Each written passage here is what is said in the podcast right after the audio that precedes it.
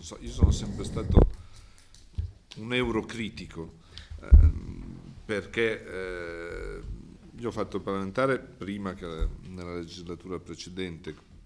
a quella di Panzeri dal 99 al 2004 e quando ancora non si vedeva profilarsi nessun tipo di crisi epocale, eh, comunque i riflessi, eh, tant'è che i riflessi erano, sempre, erano e, e, quando l'Europa non era ancora l'Europa dei rumeni e dei bulgari, anche, e nemmeno dei lettoni e degli estoni, era, erano comunque riflessi molto diffusi e riflessi eh, conservativi. Eh, innanzitutto io voglio dire una cosa, cioè noi partiamo, in particolare se lo guardiamo per l'Italia, ma non credo solo, per, partiamo tra l'altro con una ipotesi non rilevantissima ma eroica, cioè che non esista eh, l'economia ne- nero, insomma, che, che, in particolare, non so, io ho due, due esempi molto precisi eh, in cui si discute in termini di mutuo riconoscimento o comunque di, di, di libertà di stabilimento, eccetera. Cioè, la, la questione dei polacchi per, o dei rumeni in bianchini idraulici, eccetera, in Italia è pacificamente risolta col fatto che il 90% di questi lavorano in nero e quindi eh, saltiamo a pie pari qualsiasi ipotesi. Di... Così come in realtà su... Alle condizioni del paese d'origine è già riconosciuto alle loro condizioni di trattato. Sì, sì, no, no, appunto, saltiamo. No, ma... nel, nel mercato nero vige la concorrenza e quindi vige io, per puro snobismo in, questo, in queste temperie mi, va, mi, mi viene di, di eccedere nel, nel, fare il dogmatico, ma appunto il mer- nero, il mercato, eh, già eh, do, dobbiamo imparare dal mercato, noi regolatori dovremmo imparare dal mercato. Così come anche su un altro aspetto delicato, che cito en passant perché non è che sia una cosa centrale, ma è importante perché se ne è discusso molto e se ne discuterà eh, ancora, eh, soprattutto perché è, è, andato un po' in sordina semplicemente perché è calato il costo del gasolio, che è il settore dell'autotrasporto. Anche lì il, vero problema è un problema di, di, di standard e di controlli, cioè se si, bisogna trovare anche le condizioni per eh, creare un maggiore tasso di adeguamento eh, alla, alla, realtà, alla legalità, perché altrimenti rischiamo di fare una discussione che perde eh, un pezzo consistente della, eh, della realtà. Eh, quindi sicuramente questo vale in generale, vale per l'Unione Europea, eh, una chiave possibile è quella dello standard e del controllo, di uno standard ragionevole che non sia catturato dai paesi più forti e che quindi funzioni come barriera di protezione per i paesi più forti e poi di un'effettiva capacità di controllo, perché questo è uno degli alibi potenti, ma che non è solo un alibi, è, è, è una ragione per cui tu riesci a trasferire l'idea che dei rumeni non bisogna fidarsi perché non ci sono i controlli o che del dentista bulgaro che, vie, che prende il suo low cost viene e fa il dentista a Milano non bisogna fidarsi perché non c'è un controllo, anche se poi magari sugli, sulla questione sanitaria la realtà è, è completamente diversa da quella, da quella che appare. No, io credo che appunto poi vengo in conclusione alle temperie che, che attraversiamo. Eh, io credo che in realtà non c'è nulla di nuovo, cioè la, la, la dialettica, armonizzazione, competizione in Europa c'è, c'è sulla questione fiscale eh, e c'è in base a sani, o meglio comprensibili, riflessi eh, conservativi di chi, eh, stando meglio, eh, ehm, tende a vedere come nemiche le ipotesi eh, di dinami- dinamicità e di concorrenza. La, la, l'intervento della professoressa Costodis era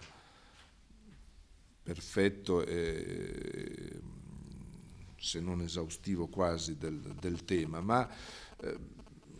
questa comunque è una scelta, è una scelta di cultura politica che, che in qualche modo eh, andrebbe fatta, ma che in Europa la, in termini eh, infrastrutturali, di infrastruttura giuridica, la, la, fecero molto più i tecnocrati che non i politici. Eh, io ho sempre pensato che eh, grazie a un imprinting tecnocratico, magari anche per certi aspetti un po' illuministi, eh, l'Europa ha dato un contributo importante alla crescita eh, e alla diffusione della ricchezza mh, nei paesi, perché quell'impostazione eh, era un'impostazione eh, che non risentiva dal fatto che invece noi politici siamo molto più eh, catturati nelle dinamiche di paura, di emotività che, che, in questo senso rischiano, in questi casi rischiano di, eh, di prevalere. Eh, io continuo a pensare poi eh, che, che noi dobbiamo tirare dalla parte, nella dialettica tra armonizzazione e standardizzazione, dobbiamo continuare a tirare in termini di cultura politica dalla parte della competizione, dalla parte di usare i differenziali di potenziale che ci sono in una chiave, in una chiave positiva, d'altra parte anche le macro esperienze che ci sono state. Una cosa della quale secondo me si discute poco è il caso della Germania Est versus gli altri paesi eh, dell'ex blocco sovietico. Cioè, mentre per far crescere la Germania Est si è scelto, banalizzo, ma insomma si è scelta la via della tra virgolette armonizzazione, cioè lo stesso marco, la stessa moneta, gli stessi standard eh, e i trasferimenti. Eh, gli altri paesi hanno invece messo sul piatto eh, il differenziale di potenziale che avevano, i, i vantaggi che avevano eh, comparati perché eh, paesi poveri, eh, capacità di, di, di, crescita, di attrarre, eccetera. Se noi guardassimo queste due esperienze, per altri aspetti quella del nostro sud,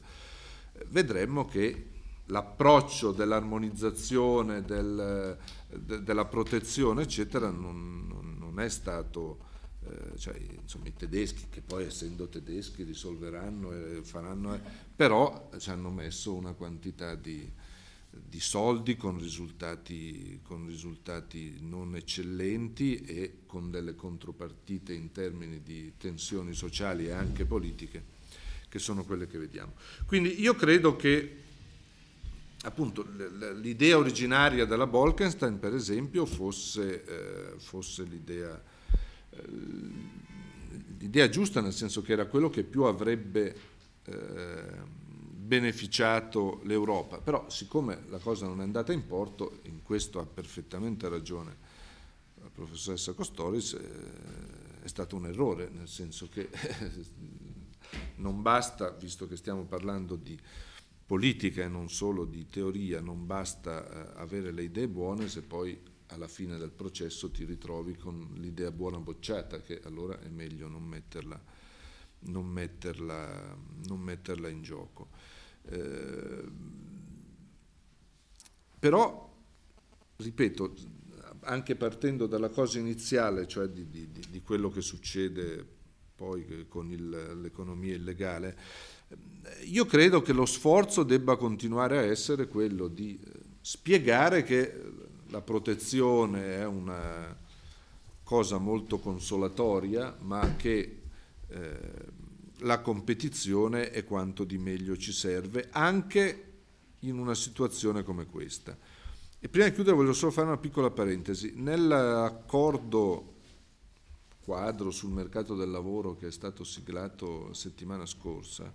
prescindere da ogni altra considerazione, eh, c'è una clausola che prevede la possibilità per i contratti aziendali e per i contratti territoriali di negoziare in peius rispetto al contratto collettivo nazionale. Per cui io personalmente, ripeto, poi possiamo discutere, eh, però credo che questa sia una, una, una piccola rivoluzione epocale in un paese differenziato come quello, come quello italiano. Eh, perché appunto tra l'altro dà una risposta potenzialmente in termini di legalità a un fenomeno assolutamente diffuso e illegale che è quello busta, busta 100, scritto 1000 e ti do 800. Però vorrei, se noi tiriamo per la corda l'opposizione al principio del mutuo riconoscimento, poi magari fra un po' ci troveremo con delle cause per cui le aziende o, o, i competitori milanesi fanno causa a un'azienda basata a Napoli che viene a fare un lavoro eh, pagando uno stipendio più basso di quello che tutto secondo contratto. Però voglio dire, il principio, il principio di fondo è, è, quello della flessibilità. La scommessa, e chiudo sulle considerazioni che faceva la professoressa Costoris alla fine sul, sulla domanda come banda in constraint, eh, io credo che, cioè, lo dico perché tanto tutti dicono il contrario, per cui in questa fase, con buone ragioni peraltro, io credo che su questo però bisogna essere molto molto prudenti perché è chiaro che oggi chiunque da un punto di vista politico sta al governo, promette risorse pubbliche sos- per sostegno alla domanda, per il sostegno ai settori, probabilmente riscuote più successo di chi dice meglio tirare la cinghia e prepararci al dopo crisi, se ci sarà, perché se non ci sarà un dopo crisi staremo comunque tutti male. Se ci sarà un dopo crisi, come io credo sia eh, ragionevole, è bene che le mosse che facciamo oggi non ci mettano in condizioni peggiori dopo. E da questo punto di vista io credo che siamo abbastanza obbligati a ragionare sul fronte dell'offerta, in particolare per un paese come l'Italia, ma in generale, eh, in generale per l'Europa. Al di là delle congetture degli economisti su quanto avrebbe comportato in termini di più PIL l'adozione integrale della prima versione della Bolkestein più 2, più 0,5, non lo so, però è chiaro che su quel tipo di misure, mettendo in campo eh, il, la differenza di potenziale che c'è in Europa, che, che, è fin troppa probabilmente adesso, ma insomma, sul fronte dell'offerta io credo che alla fine avremmo tutti eh, da eh, guadagnarci, questo, con tutte le difficoltà sul fronte fiscale, sul fronte del welfare, eccetera, eccetera, avremmo, avremmo tutti da guadagnarci. Perché abbiamo bocciato la, la, l'ipotesi alternativa, come è successo nella Bolkestein, abbiamo bocciato la Bolkestein e quindi, so, dico una fesseria, eh, paghiamo tutti di più il dentista o c'è un sacco di gente che non può andare dal dentista oppure si, fa, si trova la scappatoia per cui ci sono i, i low cost che vanno a portare gli italiani a farsi curare i denti altrove, che è un, un buon succedaneo del, della libertà di, di movimento anche perché esercita servizi. Eh, io continuo a pensare, e per questo credo che questi temi restino centrali anche in tempi come questi, continuo a pensare che comunque la nostra costrizione vera sia quella di preoccuparci eh, sul lato dell'offerta, eh, con tutte le, eh, le perequazioni con tutti eh, gli adeguamenti del caso, ma questo resti per l'Europa e in particolare per l'Italia il tema e quindi questa questione del mutuo di riconoscimento che fa paura, che stimola campagne anche come abbiamo visto molto efficaci di paura di populismo politico, eh, temi come questo devono rimanere non solo all'Istituto Bruno Leoni, ma insomma devono rimanere, credo, eh, centrali e deve essere una bandierina che continua a essere agitata anche adesso che sicuramente c'è bisogno di fare magari con urgenza altre cose.